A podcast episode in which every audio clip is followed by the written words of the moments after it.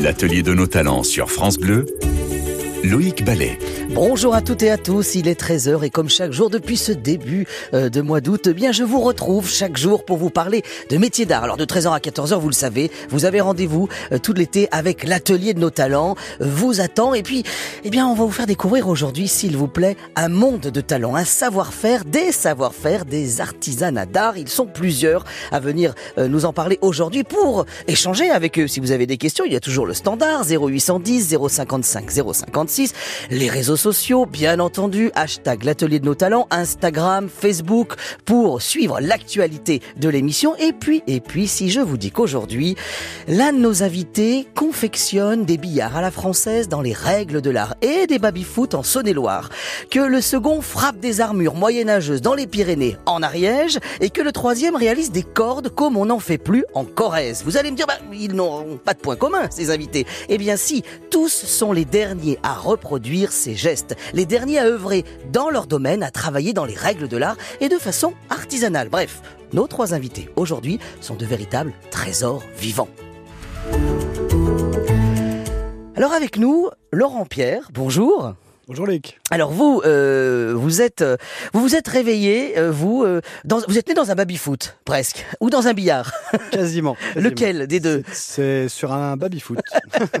Alors vous, vous êtes du côté de la Saône-et-Loire, à Crisset, et forcément, vous avez forcément vu ce nom sur l'un des, des baby-foot ou de ou l'un des billards sur lequel vous avez joué. la maison René Pierre, c'est votre grand-père qui a créé cette maison en 1952.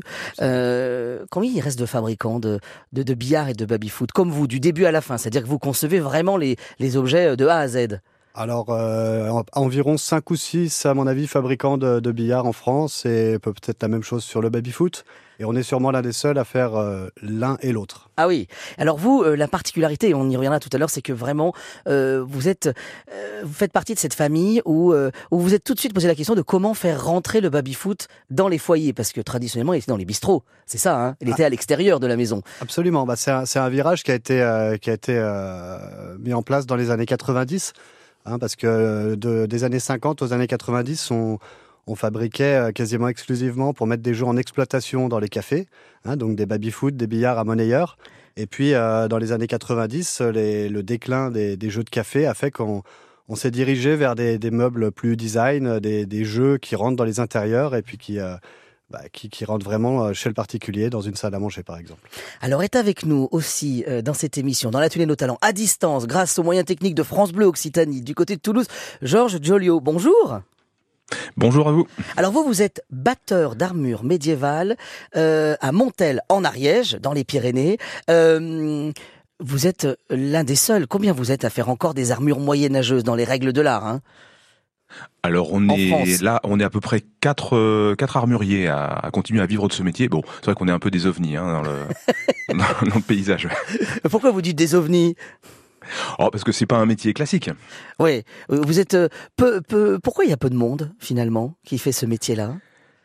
Et parce que le, marché est pas énorme, on travaille euh, principalement avec la reconstitution historique et forcément le, marché est pas, pas gigantesque. Et surtout, c'est très compliqué de s'installer dans un métier où il n'y a pas de transmission établie comme un boulanger ou un, ou un maçon. Ça veut dire qu'il n'y a, pas d'école pour. Euh, il n'y a pas d'école pour apprendre à faire des armures moyenâgeuses? C'est tout le problème. Euh, il y a une vingtaine ou une trentaine d'années, quand nos, nos, prédécesseurs ont commencé le, métier, il a vraiment fallu partir de zéro. Euh, nous aussi, d'ailleurs, hein, on est parti quasiment de zéro. Et alors, euh, avec nous aussi, venu de Corrèze, Stéphane Assolari. Bonjour.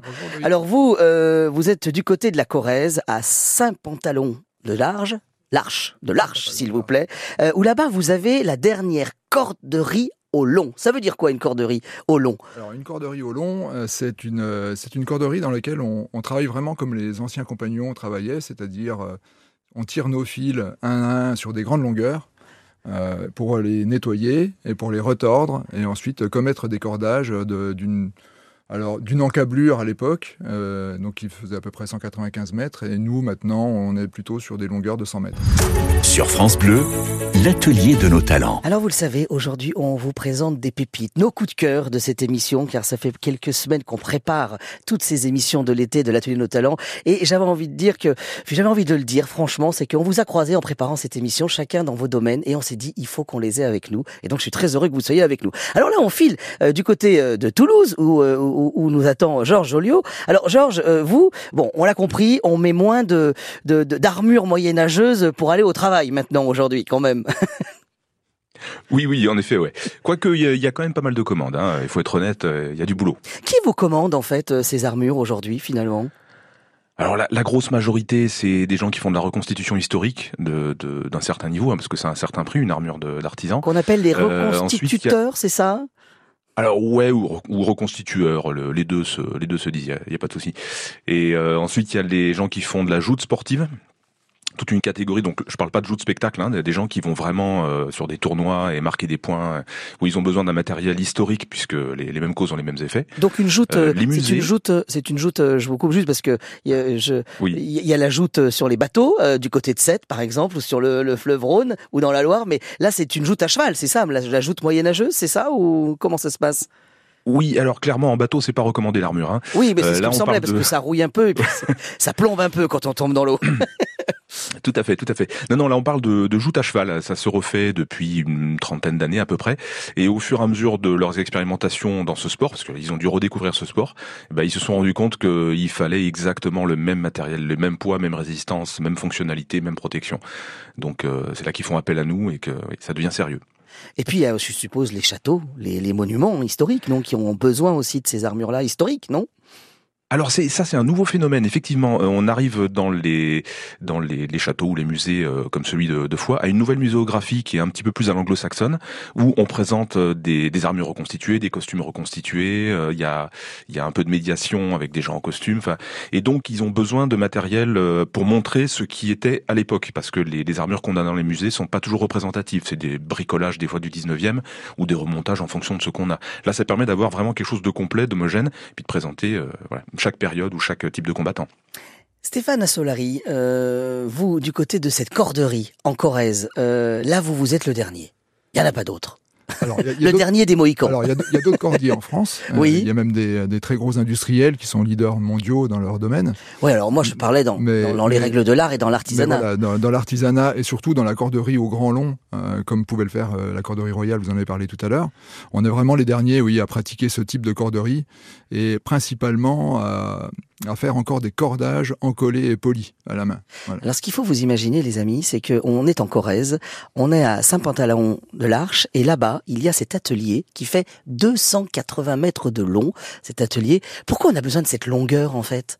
Eh bien, parce qu'on on travaille, euh, lorsqu'on fait un cordage de 100 mètres, oui. Euh, et qu'on, alors le cordage torsadé, donc c'est du fil qui est assemblé, torsadé ensemble. Eh bien, pour faire un cordage de 100 mètres, on a parfois besoin de longueurs plus importantes, très, même très importantes, euh, parce que le, le, la torsion réduit le fil, réduit la longueur du fil. Donc, pour faire un cordage de 100 mètres, on a déjà besoin de 150 mètres. Ce qui veut dire que ces cordes, on les retrouve où aujourd'hui, finalement? Là, tout à l'heure, on a parlé des châteaux, des musées. C'est, c'est des clients qui vous sollicitent ou pas? Quand oui, vous les faites dans les alors, règles de l'art? Oui, oui, on travaille, euh, on travaille avec les, châteaux, les châteaux qui sont, qui sont dans les environs de la corderie parce qu'on n'est pas encore très connu. Euh, ah, sur mais vous êtes pas passé encore dans l'atelier de nos talents. Voilà, ça y est, ça, vous allez être connu. À partir de maintenant, ça va changer. Et, euh, et puis euh, surtout, on, enfin, nous, ce qu'il y a de génial dans notre métier, c'est qu'on travaille vraiment avec tous les métiers. Euh, parce qu'il y a du lien dans tous les métiers. Ah oui. Et voilà. Et donc euh, on va de l'éleveur. Vous tissez du lien, vous finalement, en Corrèze. D'ailleurs, notre slogan, c'est plus qu'un lien entre nous. voilà. Et donc, euh, en fait, on travaille avec les, les éleveurs principalement déjà Oui. pour les, les, longes, pour le bétail. Mais ça, on va jusqu'aux designers, architectes d'intérieur. Et jusqu'à la jardinerie, mais on en parlera tout à l'heure Voilà, justement de ces débouchés assez assez récents.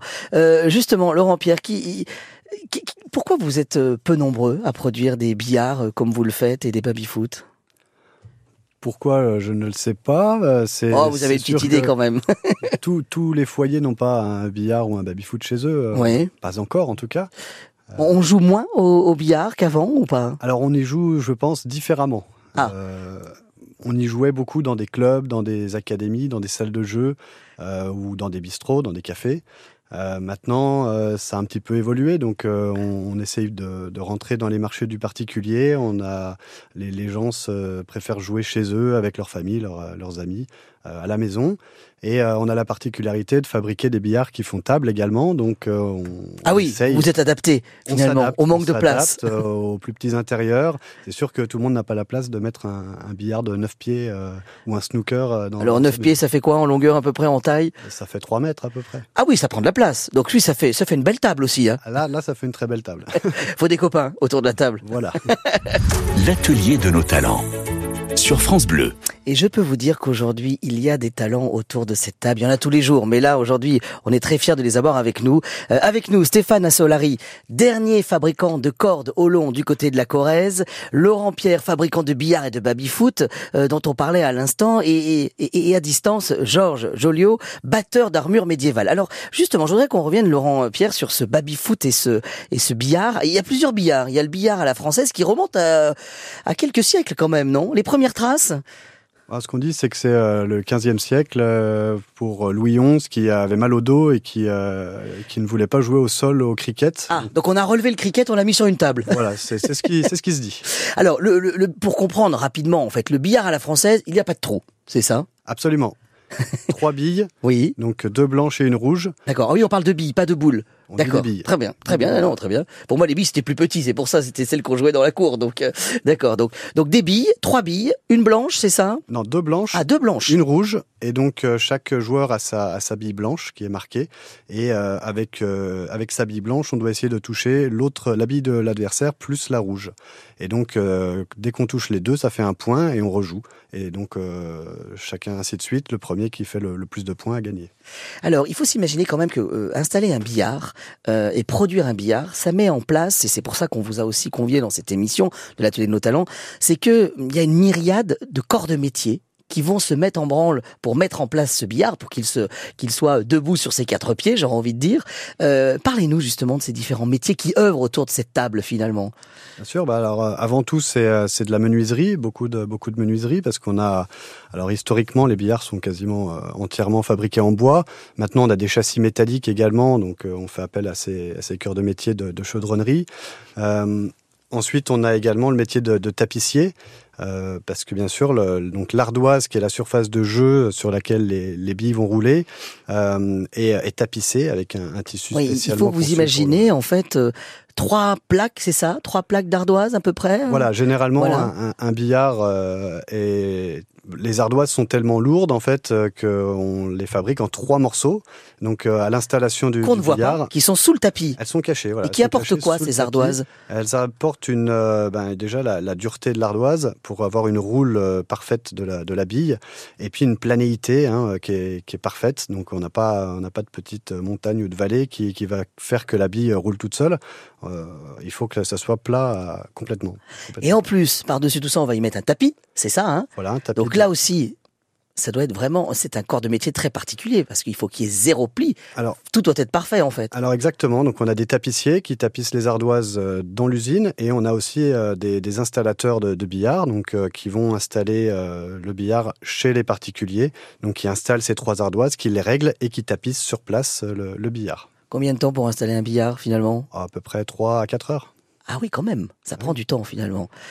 Beaucoup de, beaucoup de portage également, hein, les ardoises, euh, trois ardoises de 60 kilos chacune environ. Donc on réfléchit bien où on installe le billard avant de, de l'installer. On pose toujours bien la question, euh, les commerciaux doivent, doivent bien poser la question. Alors euh, Stéphane, vous, vous avez décidé de relancer cette corderie. Euh, vous n'étiez pas du tout dans, la, dans, le métier au départ? Non, pas du tout. Moi, je, je viens de la déformation en froid des aciers. Ah oui, voilà. d'accord. Euh... Plus près de Georges, justement, finalement, des, oui, des ça, armures moyenâgeuses. Ouais, ouais, ouais. On était plutôt dans le métal. Qu'est-ce qui vous a fait euh, vous lancer dans ce métier-là, en fait? Alors déjà, déjà mon épouse qui m'a amené en Corrèze. Ah, c'est par amour. Voilà, c'est ça. dit, on tombe vite amoureux des, des Pyrénées ariégeoises. et puis, euh, et puis ensuite, euh, à la recherche d'une entreprise à reprendre, d'un projet, euh, je suis tombé euh, en amour devant cet atelier, devant ce savoir-faire, devant les les métiers qui étaient pratiqués à l'intérieur, les cordières, les cordiers qui y travaillaient, la passion des gens.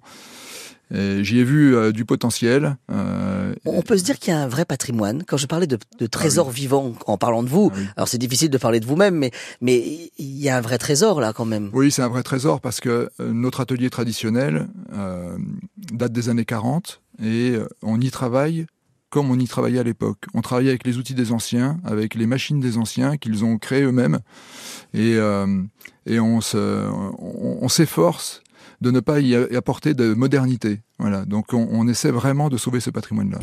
L'atelier de nos talents sur France Bleu, Loïc Ballet.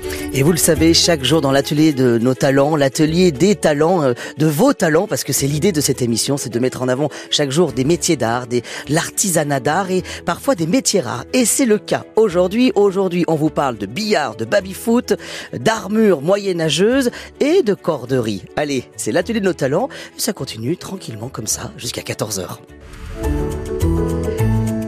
Alors, j'aimerais justement euh, qu'on file dans, ces Pyrénées, en Ariège, avec vous, euh, Georges, du côté de Montel.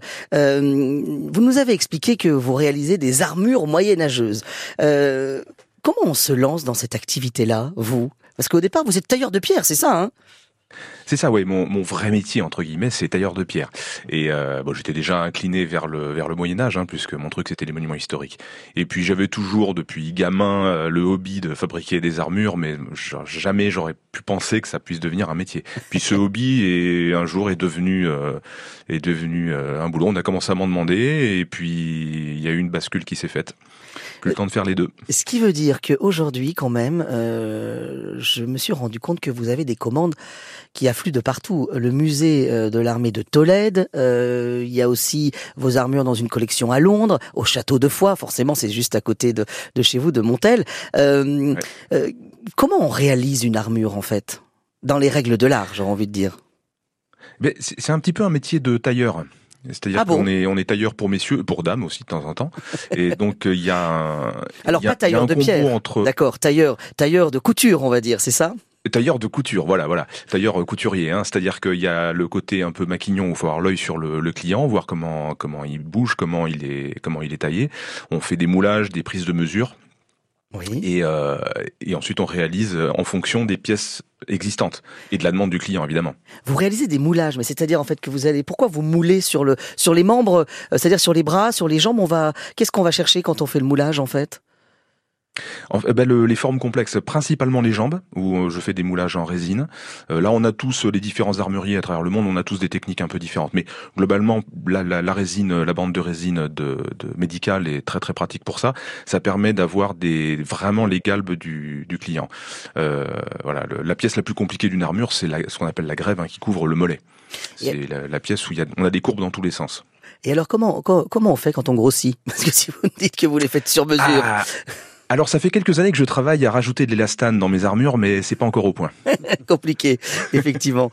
Euh, ça veut dire qu'on peut la retravailler cette armure en fait quand on quand on a pris un petit peu d'embonpoint au retour des vacances par exemple?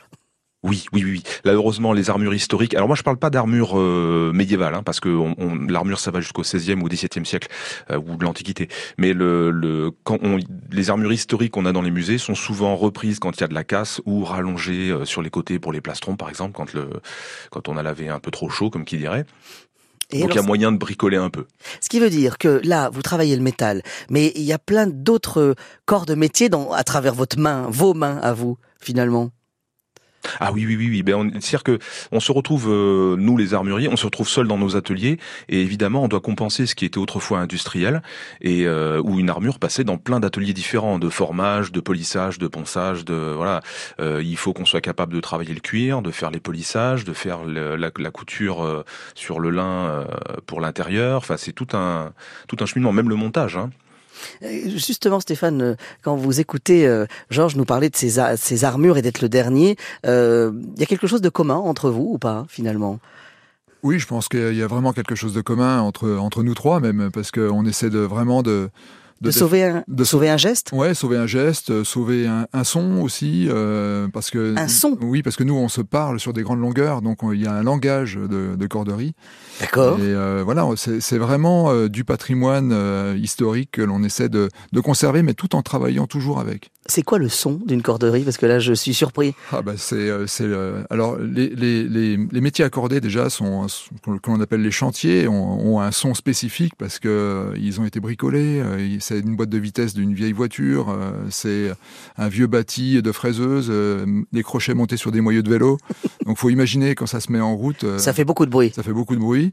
Et puis les sons se perdent sur les grandes longueurs. Donc lorsque un cordier ou une cordière est à 150 mètres de l'autre, qui doit lui changer une bobine, et puis qu'elle doit s'arrêter, ben voilà, euh, on, ne dit pas est-ce que tu peux t'arrêter s'il te plaît? Voilà, il faut apprendre à communiquer différemment. Sur France Bleu, l'atelier de nos talents. Alors, ensemble, on parle de ces euh, euh, métiers d'art et de cet artisanat oublié. Alors, justement, moi, je voudrais qu'on file en Corrèze avec Stéphane. Alors, vous, dans cette corderie du côté de la Corrèze, vous avez relancé donc cette activité, vous l'avez perdurée il y a encore une filière en fait. La corde, elle est faite euh, euh, entièrement en France. Comment ça se passe en fait? Alors, si on parle de corde naturelle, euh, aujourd'hui, il y a très peu. Non, il n'y a, pas de possibilité d'avoir une corde 100% française, malheureusement. Ah bon Quel maillon de la chaîne il vous manque finalement Il manque la filature. voilà, la, filature. au moment de la crise du textile dans les années 80, à l'époque, on se battait pas pour sauvegarder nos savoir-faire.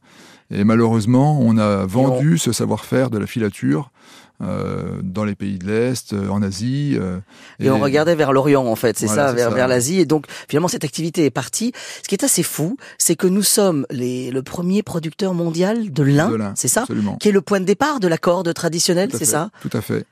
Et, et malheureusement, toutes les filatures qui pourraient nous offrir un fil de lin oui. Eh ben, sont à l'étranger. Ah oui. Voilà, donc il y a un vrai travail et on y travaille parce que ça fait partie euh, de, de, mes objectifs euh, de, de, recréer une corde 100% française. Donc le lin, en gros, pour comprendre, il pousse euh, chez nous. Oui. je crois que c'est 90% de 90% de la, du, lin. du, lin. du lin mondial et, et, français en France. Donc cocorico, ça, chapeau. très bien. Manque de peau, c'est qu'une fois qu'on a produit le lin, il file euh, où ça en, en Asie Principalement en Asie, oui, absolument. Ouais. Où on va faire les fils et ensuite on vous les renvoie. Voilà, c'est ça. Et donc ça, ça pourrait se réaliser dans un futur proche ou pas de, de, de le relocaliser ah, finalement ben, On a le droit de rêver, alors on y travaille. Moi j'en rêve, euh, ça fait, je vous le dis, ça fait partie de mes objectifs. Euh, je pense qu'il y, y, il y a une vraie possibilité de recréer une filière en France, à la fois pour le lin mais aussi pour le chanvre qui est est une matière très noble et euh, qui revient vraiment d'actualité dans toutes les régions de France. Donc euh, oui, il y a des métiers à recréer, c'est la difficulté par contre. Ça veut dire que finalement, on touche là un des points euh, aussi communs finalement dans ces métiers rares, métiers qui sont difficiles à exercer parce que d'abord il faut de la matière première finalement et, et, à trouver la bonne. Mm. Laurent, je vous vois hocher de la tête en disant oui oui, c'est quelque chose de compliqué vous les matières premières en fait pour les trouver? Compliqué, oui et, oui et non. Alors euh, tout ce qui est matière première, comme le comme le bois par exemple, on, on s'approvisionne en France quasiment exclusivement, donc on n'a pas trop de problèmes à ce niveau-là. Sur le métal non plus. Euh, mais je pensais par exemple aux, aux queues de billard qu'on est obligé d'importer parce qu'on a on a aucun fabricant euh, français. C'est quoi comme bois la queue de billard? C'est le même bois que, que, le reste du billard ou pas? Non non pas du tout. Il y a, il y a plusieurs il y a plusieurs essences de bois. Souvent c'est de, de l'érable. Ah oui. Pourquoi de l'érable? Plus résistant, plus léger, plus souple. C'est relativement stable, euh, ça s'usine, euh, ça s'usine bien parce que c'est du bois qui est tourné. Oui. Donc euh, c'est la principale caractéristique. et puis qu'on va travailler sur une longueur en fait, qui s'affine au bout, donc il faut de la résistance aussi. Absolument. Euh, on parle du baby foot maintenant parce qu'on a parlé du billard, mais mais je suis sûr qu'il y en a qui disent mais le baby foot, on n'en parle pas. Alors on va en parler parce que ce que j'ai découvert avec vous, c'est que le baby foot à la française n'a rien à voir avec un baby foot espagnol. En Espagne, ils ont deux jambes. Exactement. Comme nous, mais mais sur le terrain du baby foot ils en ont deux alors que nous, il n'y a qu'une jambe, c'est ça hein Exactement, c'est ça. Donc, à toutes, euh, toutes les régions, même en France, il y a différents, euh, différents modèles selon les régions. Euh, il y a différents modèles selon les, pays. Par exemple, en, en, Italie, on joue sur un, une surface très rapide en, en, plastique dur avec une balle dure et des joueurs en plastique. Euh, en Allemagne également, c'est des barres traversantes, donc euh, elles sont pas télescopiques comme en France. Euh, donc il y, y, a des différents modèles selon euh, les pays. D'accord. Et donc on vous commande un, français ou un italien ou un espagnol, c'est ça? Alors non, nous on fabrique seulement nos, nos baby-foot euh, à la ah, française. Ah, à la française, s'il vous plaît. L'atelier de nos talents sur France Bleu. Alors, au téléphone avec nous sur sur la route du retour des vacances, c'est terrible ça, Alain Sauter. Ah oui, c'est terrible, mais bon, comme vous dites, il faut rentrer un jour. Bon, alors je suis sûr que vous avez un métier passion, donc vous avez envie d'y retourner. Oui, oui, oui, ça démange pas ce que le bout des doigts, vous avez raison. Alors vous, euh, Alain, on voulait faire appel à vous parce que vous faites partie euh, de ces euh, derniers des Mohicans. Euh, vous êtes une des pépites françaises, voire même européennes et nationales. En fait, vous êtes le dernier à produire des globes. C'est ça, en fait, en France? Oui, voilà, effectivement. Donc nous sommes la dernière manufacture de globes terrestres. On est très peu à travers l'Europe et notre spécificité en France, et ce qui fait qu'on est les seuls, c'est qu'on fait tout vraiment du début à la fin. Ça sous-entend la fabrication du globe à l'ancienne, un peu comme à la Renaissance, mais ça sous-entend également tout ce qui est cartographie et tout ce qui est bénisterie. Donc voilà, on n'a que des matériaux bruts qui arrivent à l'atelier, sourcés en France, vous en entendez parler juste un petit peu avant, et on en ressort de cet atelier ben, des globes. Ce qui vous permet de pouvoir être Origine France garantie. Et c'est vrai qu'on en a pas forcément Exact. parlé dans l'atelier de nos talents aujourd'hui, mais, mais le label Origine France garantie est une belle façon de d'être sûr Oui, oui. que euh, la majorité, la très grande majorité des produits bruts euh, du produit que vous achetez euh, sont euh, sont français et viennent de France. euh, dans cette idée de circuit court, en fait, c'est surtout ça. Euh, alors Globe euh, Globe Sauter, euh, Globe Sauter, vous vous vous produisez ces globes. Euh, en gros, comment on produit un globe? Alors c'est plein d'étapes très différentes et c'est plein de matières différentes et ça rejoint vraiment du coup le métier passion.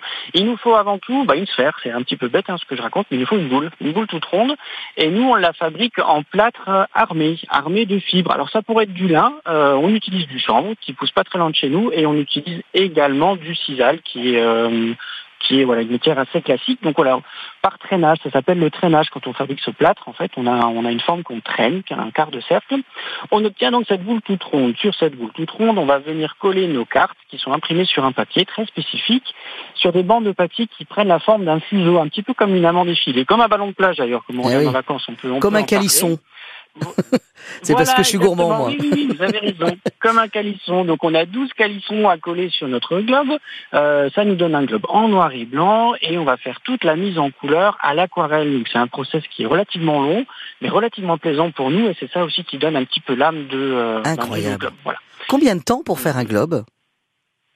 Alors bien évidemment, ça dépend des tailles. On Oui. démarre avec les plus petits globes chez nous font 21 cm de diamètre et donc on a déjà euh, plus qu'une grosse journée de travail euh, en équivalent parce qu'il y a des temps de séchage, ça s'étale sur plusieurs jours.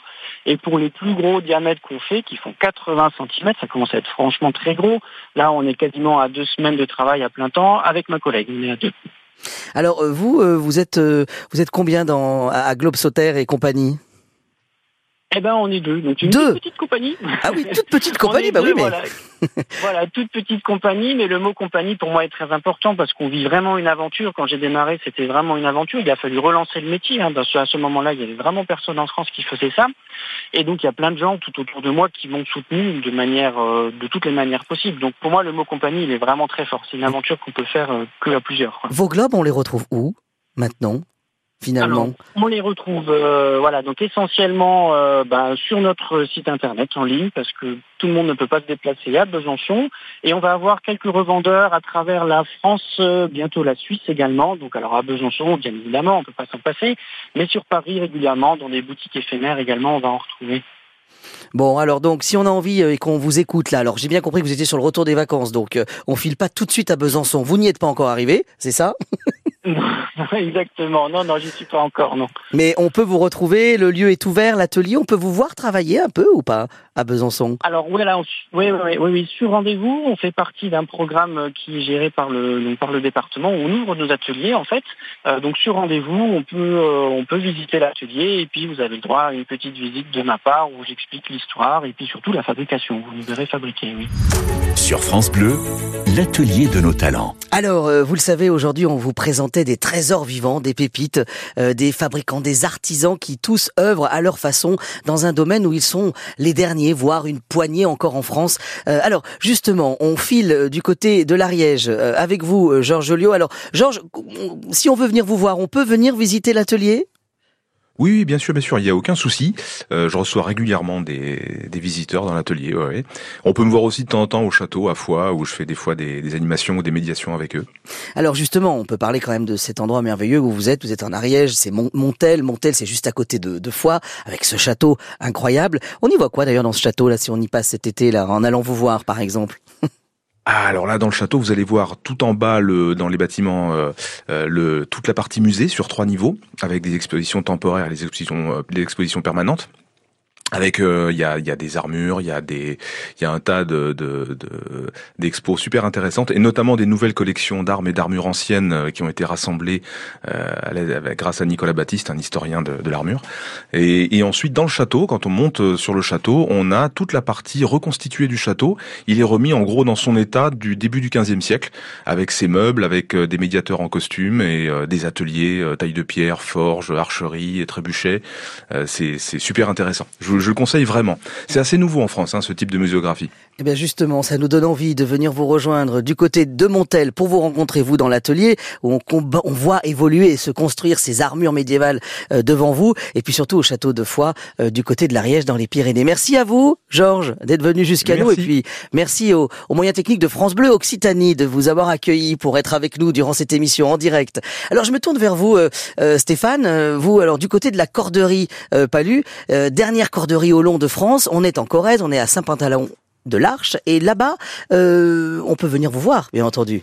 Alors oui, et c'est tout à fait récent parce qu'on a ouvert euh, nos, ateliers aux, visites euh, depuis le début de l'année, depuis que l'on a été labellisé entreprise du patrimoine vivant. Et on travaille avec l'Office du tourisme de Brive-la-Gaillarde et qui, gère pour nous ces réservations. Et on a ouvert quelques dates dans l'année. On peut pas ouvrir tout le temps, mais voilà, on, j'organise les visites, je, je fais découvrir le métier et c'est assez sympa. C'est important de le transmettre? Ouais, c'est très important. Euh, on a d'ailleurs, j'en profite euh, pour saluer notre premier apprenti euh, qui vient d'obtenir son CAP. On a relancé l'apprentissage. Ah, c'est génial. Et, ça, c'est vraiment fabuleux. Et notre deuxième apprenti arrivera au mois de septembre. Et eh oui, parce que ces métiers d'art et, ces métiers de l'artisanat se transmettent aussi par l'apprentissage. Merci à vous, Stéphane, et bon retour en Corrèze. Alors forcément, Laurent, vous, les billards et les baby-foot, on peut venir vous voir en Saône-et-Loire pour... On peut venir en Saône-et-Loire, on peut venir dans un de nos, nos trois magasins aussi à Paris Paris, euh, rue de Maubeuge dans le 9e, euh, à Lyon, euh, boulevard des Brotteaux, ou à Bordeaux, on est sur l'avenue Kennedy à Mérignac. Voilà, c'est la maison René Pierre. La maison René Pierre, ou bien sûr sur le, dans le showroom à côté de l'usine à Chalon-sur-Saône, sur le bord de l'autoroute A6. C'est relativement oui, simple. Facile. Je suis sûr qu'il y a plein de gens qui nous écoutent justement sur la route du retour ou, ou, de, ou de, du départ en vacances. ce qui veut dire qu'on vient, il y a l'atelier, il y a la boutique, tout est à côté, donc on peut voir tout ça. Absolument. Combien de temps juste pour avoir un billard si on le commande là maintenant En six semaines environ. Ah, et si on dit qu'on vient de l'atelier de nos talents, ça marche, ça va plus vite ou pas Quatre. Ah, quatre semaines. Ah oui, faites attention, hein, il y en a qui notent. Hein. on a certains billards en, stock euh, en permanence et, d'autres qui peuvent prendre plus de temps. C'est voilà. de la gamme. Merci à vous. Bon retour euh, jusqu'à la Saône-et-Loire. Voilà, les amis, bah, l'atelier de nos talents arrive à la fin de l'émission, mais nous, on se retrouve dès demain, bien entendu.